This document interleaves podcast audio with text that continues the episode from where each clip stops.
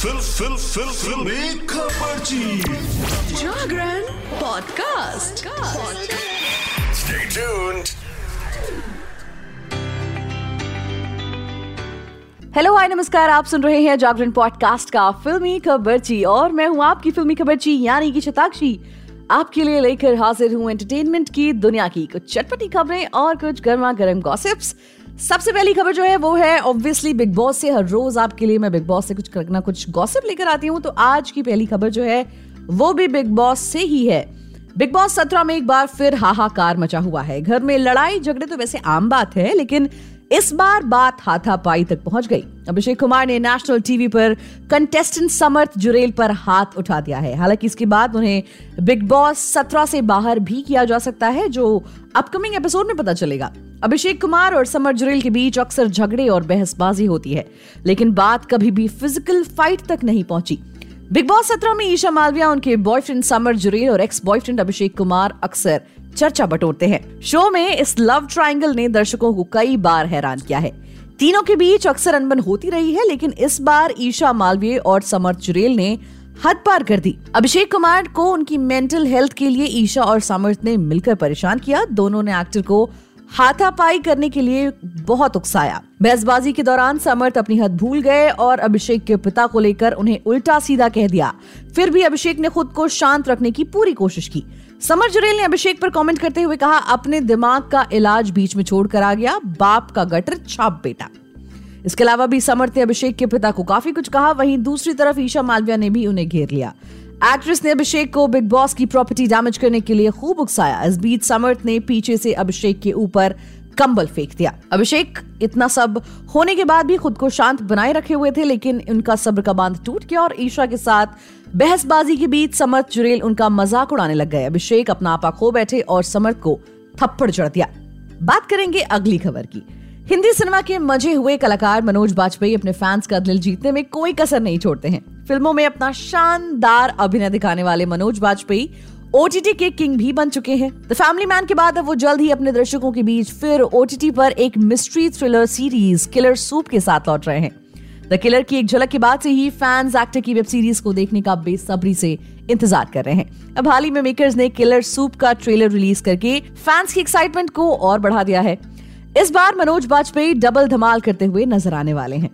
मनोज वाजपेयी की अगली series killer soup का ट्रेलर बहुत ही धमाकेदार है इस वेब सीरीज़ में पहली बार मनोज वाजपेयी के साथ कोनकना सेन शर्मा मुख्य भूमिका में नज़र आने वाली हैं। इस सीरीज़ में मनोज वाजपेयी पहली बार डबल रोल में नज़र आने वाले हैं अपनी पिछली सीरीज़ द फैमिली मैन में मौत की गुत्थी सुलझाने वाले मनोज बाजपेयी द किलर में खुद ही कत्ल के इल्ज़ाम में फंसते हुए नज़र आएँगे। हालाँकि सीरीज़ को देखने की बेसब्री जो बात बढ़ाती है, वो ये है कि सीरीज़ में मर्डर करने वाला उनका डुप्लीकेट है या फिर उनकी पत्नी, जो इस वेब सीरीज़ में स्वाति शेट्टी का किरदार निभा रही है। ब्लैक कॉमेडी मर्डर मिस्ट्री से भरपूर ये सीरीज़ निश्चित रूप से आपके रोंगटे खड़े करने वाली है। वेल well, बढ़ते हैं आगे और बात करते हैं अगली खबर की। सुहाना खान के बाद फ़ैन शाहरुख खान के बेटे यानी कि आर्यन खान के फिल्मी पर्दे पर डेब्यू करने का इंतज़ार कर रहे हैं। हालाँकि आर्यन अपने पिता के नक्शे कदम पर ना चलते हुए बतौर डायरेक्टर अपने करियर की शुरुआत करने वाले हैं। कुछ समय पहले जब बॉबी देओल करण जौहर के show Koffee with Karan eight में आए थे तो उन्होंने बताया था कि वो आर्यन की डेब्यू सीरीज़ स्टार्डम का हिस्सा है।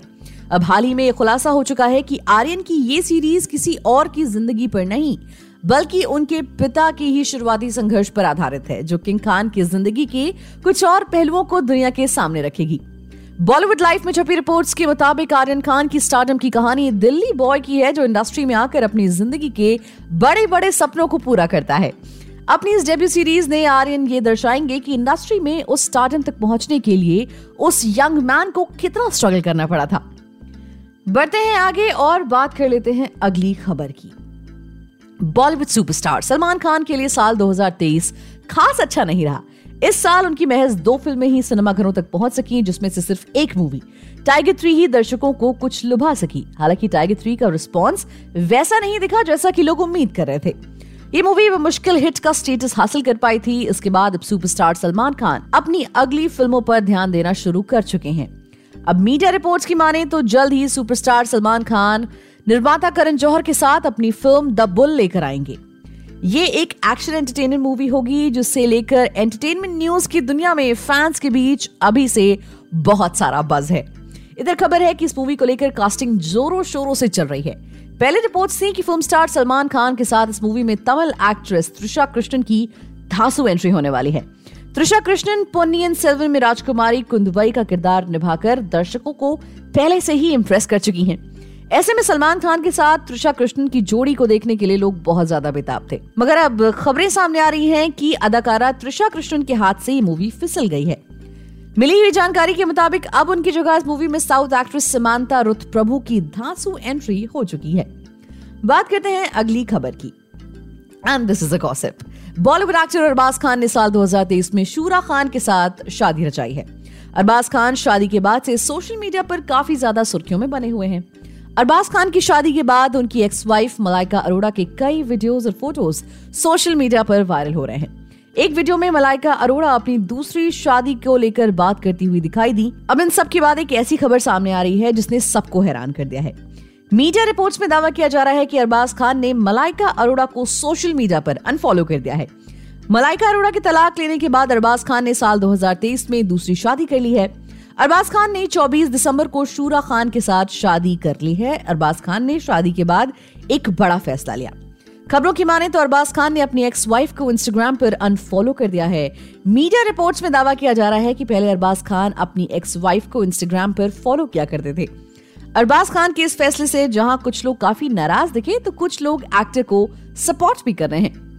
तो दोस्तों, आज के लिए फ़िलहाल इतना ही। एंटरटेनमेंट जगत से जुड़ी और भी ताज़ा तरीन खबरें और गॉसिप जानने के लिए जुड़े रहिए हमारे साथ और सुनते रहिए जागरण पॉडकास्ट का फिल्मी खबर ची